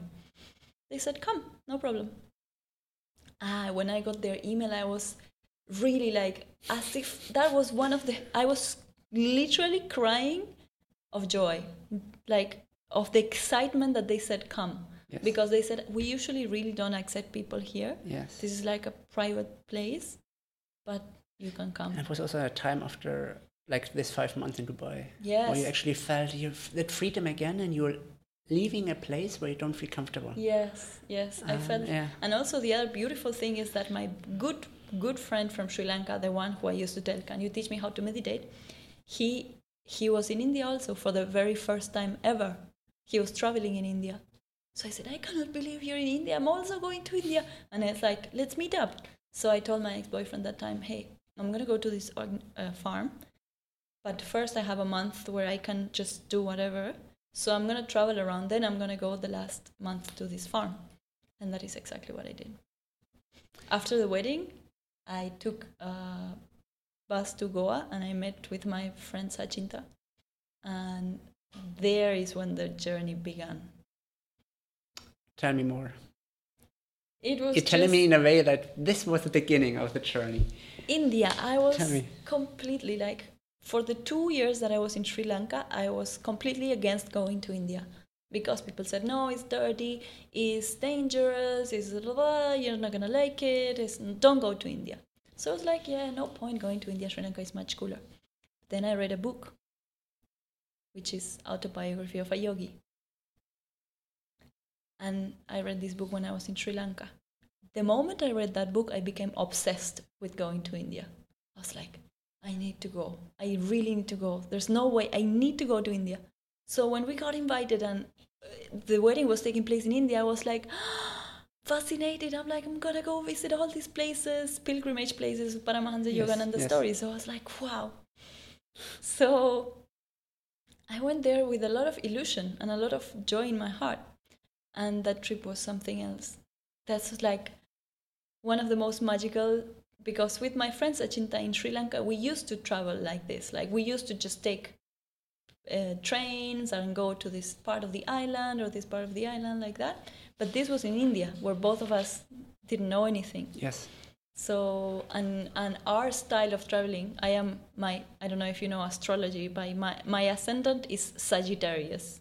No. If I, I, don't, I know it won't mean an anything to you. And my my friend is also Sagittarius, so we were like we are like travelers, explorers, and Yes. crazy going whatever nest kind of energy. Open-minded towards Big different time. cultures. Big time. So that was a trip. We we would just jump on uh, trains without tickets. Let's go to I don't know. Let's go to Sai Baba's ashram. Okay, let's go. Let's go to whatever. One day he's like, let's go to Dalai Lama in in Dharamshala, and we were in Goa. I'm like, okay, let's go. We we That got in. beautiful. We got in the train and we were in the train for like three full days. We stopped in the middle in Mumbai. I, yeah, we stopped in Mumbai where we he lost his his credit card and like he, he- we were waiting for from for his credit card for a long time because he lost it in the frontier. So many different details of this trip. It was just magical. Wow. It was so so inspiring and so um, it was timeless Timeless. timeless Actually came up with the word timeless. Yeah. I just wanted to summarize. Timeless. So when you say timeless and you say you were there for two months, Hmm. you had to go back to Dubai. Hmm. What did so how was the this time is a beautiful to, back thing to Dubai and then when I came back back from Dubai? Dubai, from India after two months of being in in India, one month traveling around like a crazy, free person, and the second month of staying in an organic farm in the middle of a very laid back Indian town where you don't have any kind of civilization around. One full month in that farm, I came back to Dubai and I'm like, oh my god, this place is so clean and it's so organized. And there's food from all over the world. There's not only chapati and rice. Yes. you know? I was like, and it's actually cold. Yes. I, I couldn't believe when people said, no, no, Dubai's weather gets nice. It's like in December, November. I'm like, they are just saying this to make me feel better, but this is not the truth. I couldn't believe this place could get, you know, Yes. cooler. And when I came back, it was so nice. I could just walk in the park and I could just go around. And then I thought, there must be something else to this place. I'm Yes. sure there's people who are into spirituality. So I went online, I went on Facebook and, and Google, and I started researching meditation, Dubai, something, something. And then I came across the UAE Meditates, Mhm. which is a platform made by friends who, who just want to spread meditations around Dubai. And I met with them, and my God, they are my family. Like they became my family. So I became part of the group. I started organizing meditations with them. We started doing things together. We started hanging out a lot. So then I found out when I came from India, not only the weather and my whole view of this place was different, I was in absolute uh, gratitude. I was also, since my frequency and my my um, my perception was positive, I brought that into my life. So I started connecting with people who were in these topics. And it, it really changed my whole experience. I started having friends, I started organizing things, and You started to live actually in the city. really I literally started to enjoy. I yeah. started to feel this place is good. What I can just hear out of the words, what you said, is like, you know, at the time before you went to India, it was a place, the way you perceived Dubai was as a, you didn't discover actually Dubai itself. You didn't know what is Dubai, what, you know, what is happening at Dubai. You had this relatively negative mindset already beforehand. Yeah. But then the re- relation back to after uh, India, you started to explore the city. What mm. is actually the city all about? Mm. And that's actually when I just listen to you, it's, it reminds me of often you know people get you know not just I would not say depressed, but people get stuck in an environment, mm. very narrow-minded mm-hmm. and without looking beyond you know certain areas. And but only the time you're starting to explore other areas within the same place where you live in the city, you started to know the city. Actually, you started to know the people. I think this is where it started. You know, you get you started to connect what you're most interested in, the meditation, spirituality part, with the location you were living and finding like-minded people. So, knowing you as you know, since meeting you last year, um, end of last year, November, knowing you as one of the co-founders of Happiness Centers, what did you lead to this? So, what was the gap? So, we're talking about this, uh, you know, when you were re- researching UAE meditation. What year are we talking about? We That was the same year I moved to Dubai. It was 2014. 14. Okay, so tell me a little bit more about 15, 2015, 16.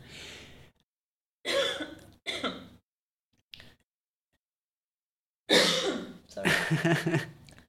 So 2015 started off very well because I had a new set of friends and activities that I was doing and pursuing. I started connecting with new people, and uh, I also I started to disconnect with my ex-boyfriend. I I started just to have different interests, and it was just not happening. And I started to realize how much I was enjoying creating, bringing the community together to share tool of meditation, not the tool, the magic of meditation. I was utterly, I am yet utterly passionate about what meditation can do to a person in order to transform that person, in order to help that person find balance. I realized there's nothing like meditation. Absolutely nothing. Not even drinking a green smoothie every morning or whatever in the world you could do. Nothing can transform people as meditation. And I became so passionate about this that I just wanted to the whole entire world to learn about these things, about this meditation. So um, I became obsessed with in getting initiated in Kriya Yoga, which is a technique to transcend uh, reality and your life and your karma. So uh, I started following a person who is in India and teaches this kind of things. We could call it guru or whatever, but whatever. Um, so he was also initiating doing this Kriya thing. So I started to connect with a community of people doing these things.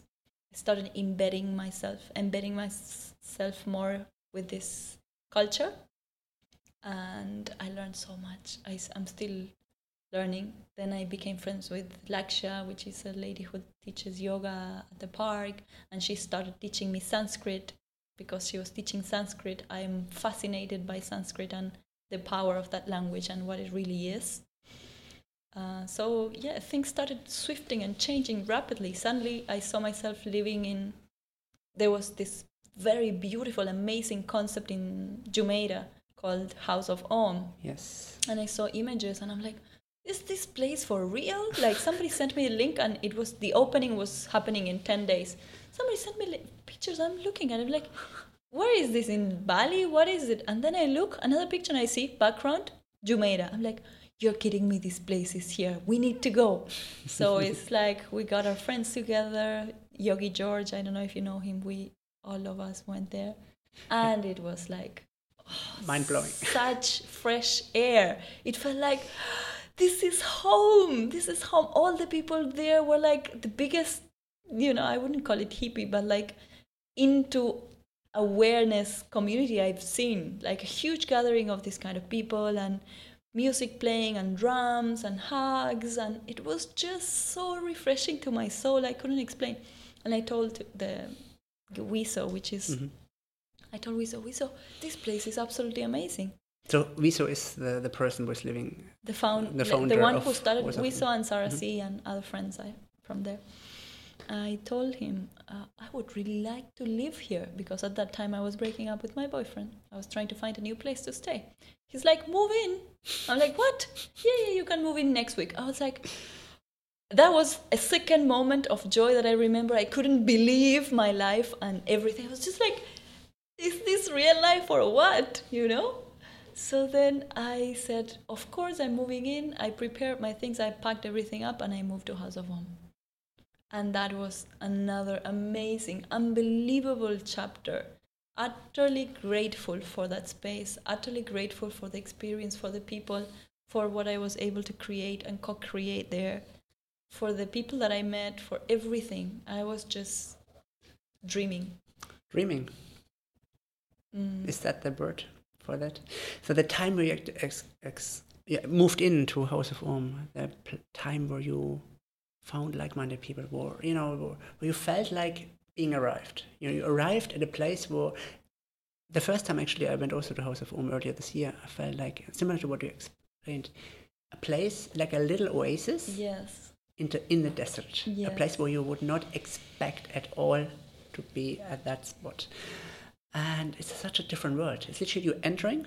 Once you cross the, the main gate, a different country, a different different different world. Absolutely. So how did you, when you say dreaming, is it? How did you experience that time? How It- long did you stay? It was amazing, unbelievably beautiful. The place was beautiful. The people who the play that the place attracted was beautiful. Everybody was familiar with these topics of meditation and community and uplifting and changing the world and being your better self. And I was supporting the space with my full heart and my full energy. Alongside, I was having my normal job. I had a job in social media at that time, which was very demanding also. So I was coming back from work, and at House of Om, it was work again because it was like arranging, organizing people, letting them know where they blah, blah, arranging the space, facilitating things. Like it was just even from posting Facebook events, managing who's gonna do events at the house. This house is just out of people's heart. The the whole intention, and it is yet a place where everything is done just to share. Mm-hmm. There's no profit, nothing. It's just for the betterment of everybody. So many events, many things kept happening all the time. So suddenly I found that I'm in the best place I could ever dream of, but I don't have a time to sit down and breathe because there's always something happening there and it's very stimulating. yes. So I realized I I need I need a place where I can sit down and just be alone. I realized that the times when I'm alone are really the times when I can go within than when I'm mm-hmm. relating so much. So I started to have the need to kind of disconnect and go into the silence, in the search of silence. I think the the moment we reach silence is often a moment where we getting closer to ourselves. Because mm-hmm. the stimulation, as you said, the stimulation can be very stressful or can be overwhelmed, overwhelming, and you completely disconnect with yourself. Um, so, how was the time when you said, you know you, you wanted to find more place to finding inner peace. What did you do? What was the next step? Well, that Um, time also I felt I was supporting House of Om Yeah. with my heart. I still am. But I felt, what am I really offering apart from organizing the event and organizing the people and posting it on social media and the whole managing of it? Like in terms of content, what am I giving? creating content. Like like or- workshops, meditation. Workshop, yes. I, I knew I could facilitate meditations, I could do stuff, but I, I didn't feel like I had the accreditation to do any of this Yes. because I didn't really have. So I said, I need to learn yoga. okay. And in my heart, before, before when I met my guru, that time the guru that I was following, the person who was teaching yoga in his retreats told me, Sanjay Sir, which is the most amazing yoga teacher I have ever had, he's the one who told me, you should get into yoga. And I was like, in my head, I was like, why would I? I don't like to exercise. like, You have never done yoga before at that time? I've done in Sri little bit? Lanka. I did Yeah. a little bit, and but really the time I really got close to yoga was with Sanjay Sir, uh, and he told me, "You're a natural. You should do this. Go for it. You you can be." He said, "If you want, you can be a number one." Like, in, in I don't know like- what he meant. He was Okay. an Olympic medalist, but he was the most humble, most humble person I have met. He was coming from such a space of purity at all times in all his interactions with every human being. He was the actual true master I have met in yoga. And he was the inspiration. He was the one who said, "Blah, go for yoga. And so then when I was in House of Om, I said, it's time for me to go and do the yoga training. Why not? Yes. even though my passion was meditating only. Yes. so, and of course, I was getting a little bit overwhelmed with the social media job that I had and the uh, house of no, Social media itself is kind of a digital, you know, Yeah, living. it's You're not living in the being present anyway. plugged all the time, and it was just Mhm. draining me so much. And I bless and I am thankful for my job and all the people I knew in that space. Uh, but it was time to move on. So I quit my job. I left House of Om and I went to India with a one-way ticket. the only thing I knew. I like this story. I went to India with one-way ticket. that itself can be a whole podcast. I can. How, what do you do when you go to India? Buy one-way tickets. it was just like that. I said, I need to just, I need to break some kind of pattern. Okay. I need to grow. Okay. I really need to grow. I need to find my, in the search of silence. I actually went in the search of silence. And I, I had been to India two times before. This was not the first time I was going to India. Yes. For the third time I was- I was going to India, so I really knew what I was going to find there. And I knew there's nothing like silence in India. You have honk and people and everything is just like the most stimulating place on earth. And I was like, no, I have to go. So I went to Rishikesh to do my yoga teacher training, but that was at the end of the trip. Before that, I I traveled on my own for the first time in India, which was also an utterly magical time of my life. Because you, you just followed your own kind of instincts where you want to go, right? You didn't. You didn't. Not Was only it like- that, it was just it was it was not a physical trip. It was a very spiritual trip. Okay. every step I was taking, I was going to train stations. I was taking, I don't know, trips at night. I was moving from one city to another on my own as a woman okay. Yeah, in yeah, India. that's- At every moment when I felt, oh my God, am I too crazy, or what the heck am I doing?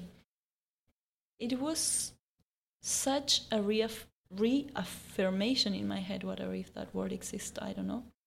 Reassurance in my head yeah, sure. that I'm blessed and that I'm being guided by God and that I am. The question was always Am I walking in fear or am I walking in faith? And I knew I was walking in faith. I knew I was just in constant communication with the highest, the divinity, Yeah. the source. So the trip was just, even if I die, I don't care. That kind of Wow. energy, that kind of fearlessness Wow. like walking Varanasi streets at night or going with sages and you know I, I ended up teaching English to a guy in front of the place where they burned all the bodies in the middle of the night alone. And I was like, Wow. life is just so, so f- beautifully enriching and such a fun thing to do. And we're always doing the same thing. Why? So it was, it was just like uh, constant uh, radio casting with the highest source. It's always being, co- being connected, actually. What Mm. you say, yeah. It's ha- very hard for me to relate to because I, I've, I really, I really like, you know, when you're telling me about these stories, you know, I, I, just being connected to that place in that moment is something so rare we find Mm. nowadays. It's very rare. But, but tell me how, how was the time? How long, how long did you stay? If you, you bought a one-way ticket to India. Yeah. How long did you stay in India then? I ended up just there for three months. Three months. Three months because actually my visa was for three months. Um, I can just listening right now from the previous stories. The visa is usually the the reason why you're leaving a place. If the visa say- wouldn't we could force say, you to leave, yeah, you and would my dad. most probably and your dad. Yes. Uh, yeah, it was the visa, but actually I could have come back and renewed my visa. Mhm. But uh, yeah, the question is why I came back from India. Well, I had my boyfriend also, Mhm. my current boyfriend. He is Indian. He traveled with me in India for some time. The first stage of the trip was with him, which was absolutely beautiful and priceless because I took him to places that I had been before in my first trips To to India that he had. He being Indian, he didn't know. wow. So that was fun. we had a good time. And yeah, I thought, yeah, let's let's come back to Dubai. The fact that he was here was a big pull. And also the fact that I thought one big, big I wouldn't call it realization, but big insight was I can be as blissful as I want here in the middle of nowhere, in Rishikesh, in the middle of the mountain, in silence. But what am I giving if I am in that, retreating myself into that space? I felt Dubai needs me more than I need to be in the mountains. I can contribute and I can make things better more if I am in the middle of the actual mess Yes, that if I am creative. in the happy nothingness, planting potatoes every day, Yes, like yes, it really felt like I am escaping. I need to go back. If I am back there, I would, I will be able to change things better if than if I am just there. So Because what you said before, and you're bringing, uh, what you're really excited about is bringing the community together. That's Mm. what you did with the UAE meditation uh, as well. And seeing the mess here, as you said, like the mess, or it's kind of not being aware of what is of being offered here in terms of meditation, etc. That lack of understanding, I think, is itself a challenge and a task. mm, I see you as like you know not just bringing community together, but giving back yeah, in an environment where it's needed, yeah, so much needed. yeah. Um, so what what what happened afterwards? Um, I know you as uh, one of the of happiness center. Yes. So as I came back from India, I was quite, I will say honestly, I was clueless. I'm like, I all I knew is I will never again have a normal job. Before going to India, I g- gave away all my office clothes, all this stuff. I said, I'm gonna go learn yoga, do something else. The world needs something else. I'm not gonna go back to a normal nine to five ever. That was a promise to myself. As I came back, a good friend of mine from the time that I was in the UAE Meditates and all got in contact, got in touch with me, and he said, Hey, Maria, how have you been? You know, I'm starting this center. It's called Mind Body Soul Happiness Center. I have a space, I have place. I'm working with Zareen Rush and a lot of people, like cool people. Why don't you come and take a look at it and see what we can do together? I got there and I'm like, oh my God.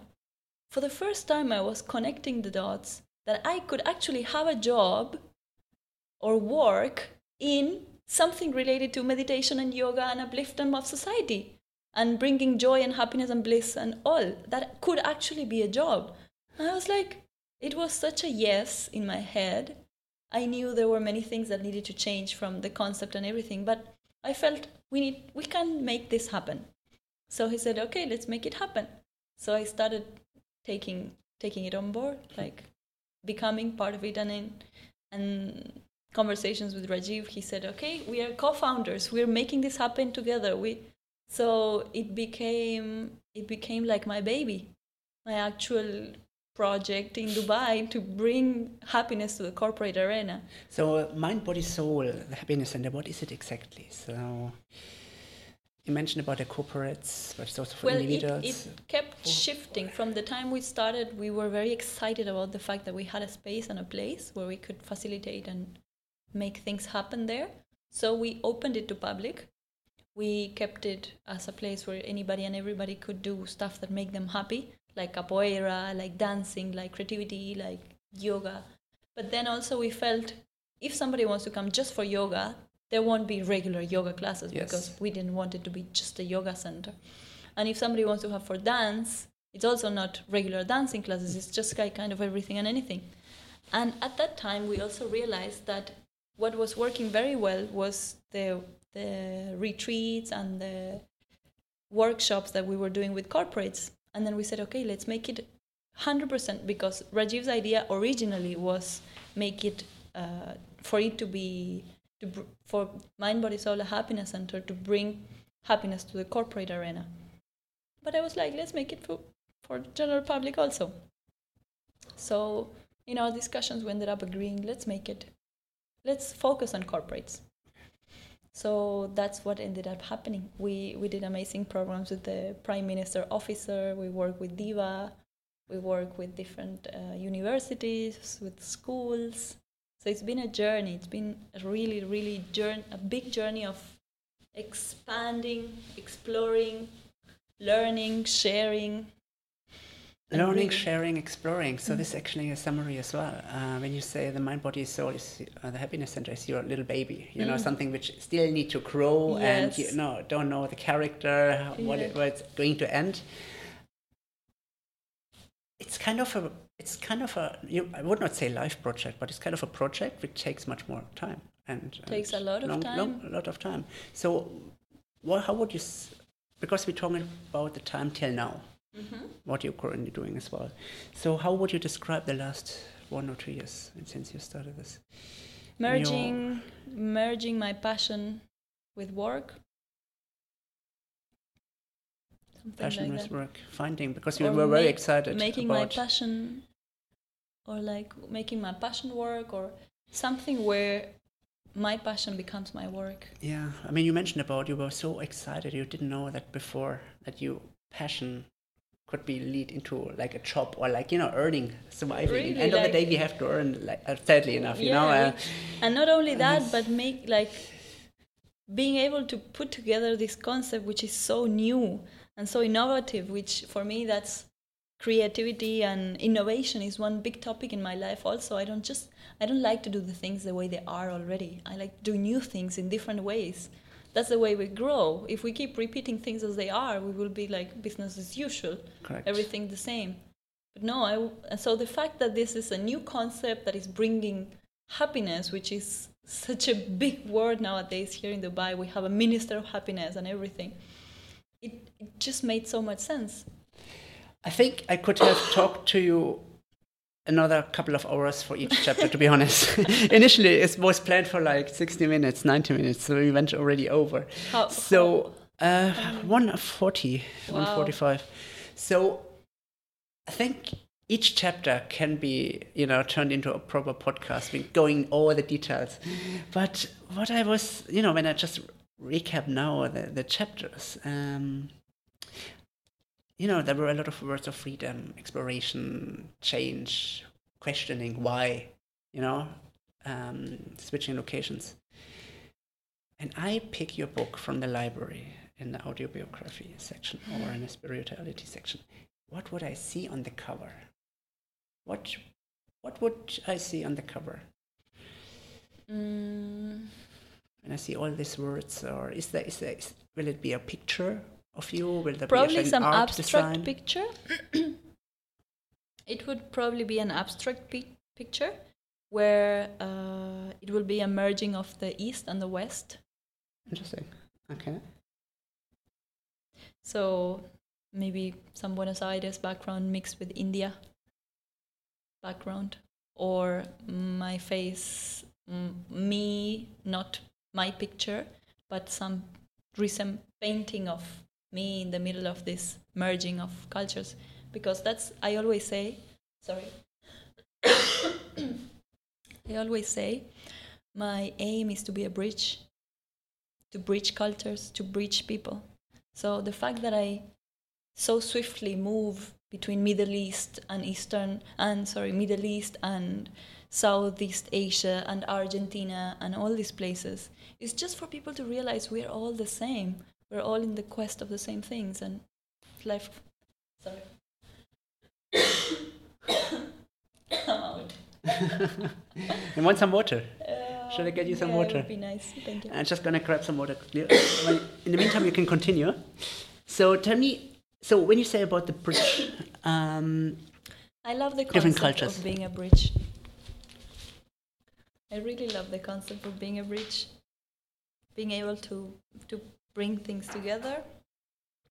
It's basically because of the integration. Things that can appear separate are actually together and united.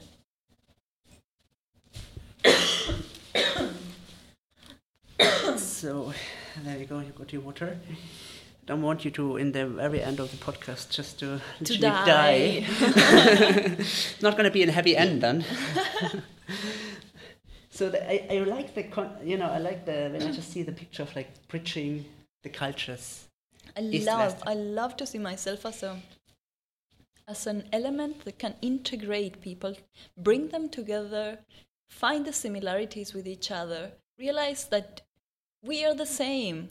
No matter if you're from Iran or from Argentina or from Taiwan, the people are naturally intrinsically good. we all want to help, we all want to grow, we all want to be happy, we all want to find our balance. It's so sad that people from different parts of the world have ideas of each other and think they're like wars or different or like it doesn't make sense. So that's also why i love dubai because dubai is such a melting pot. We have people from all over the world living peacefully coexisting peacefully.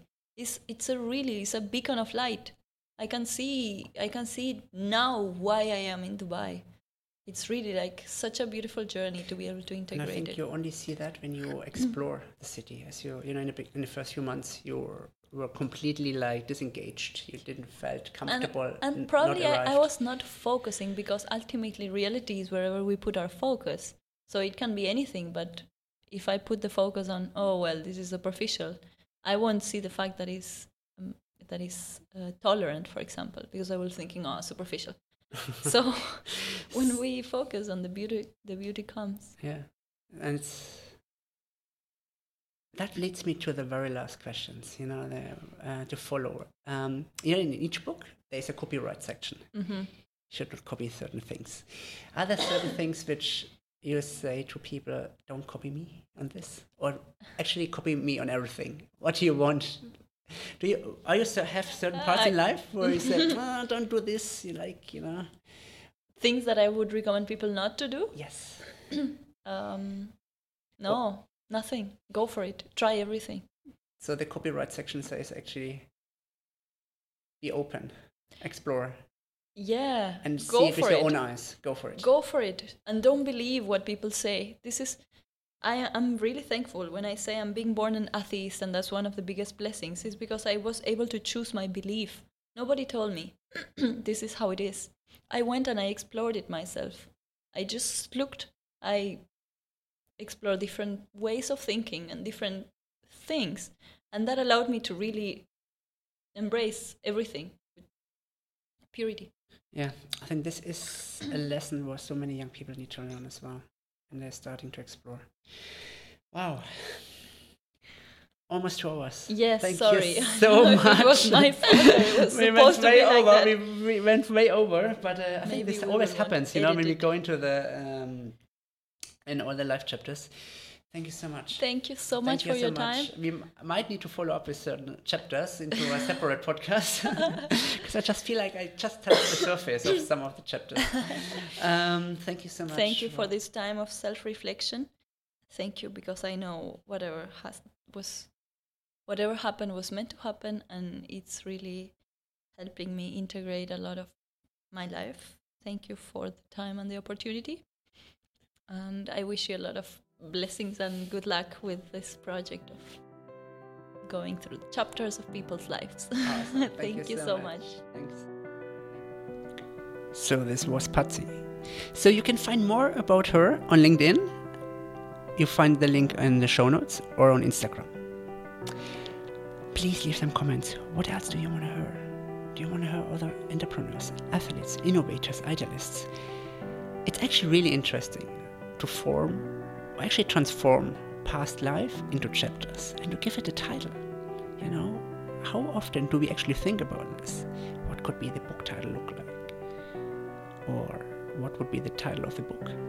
Where can I find the book? How many chapters? It's not that easy, isn't it? So, when I wrote down months ago my life, past life story, it was really difficult actually.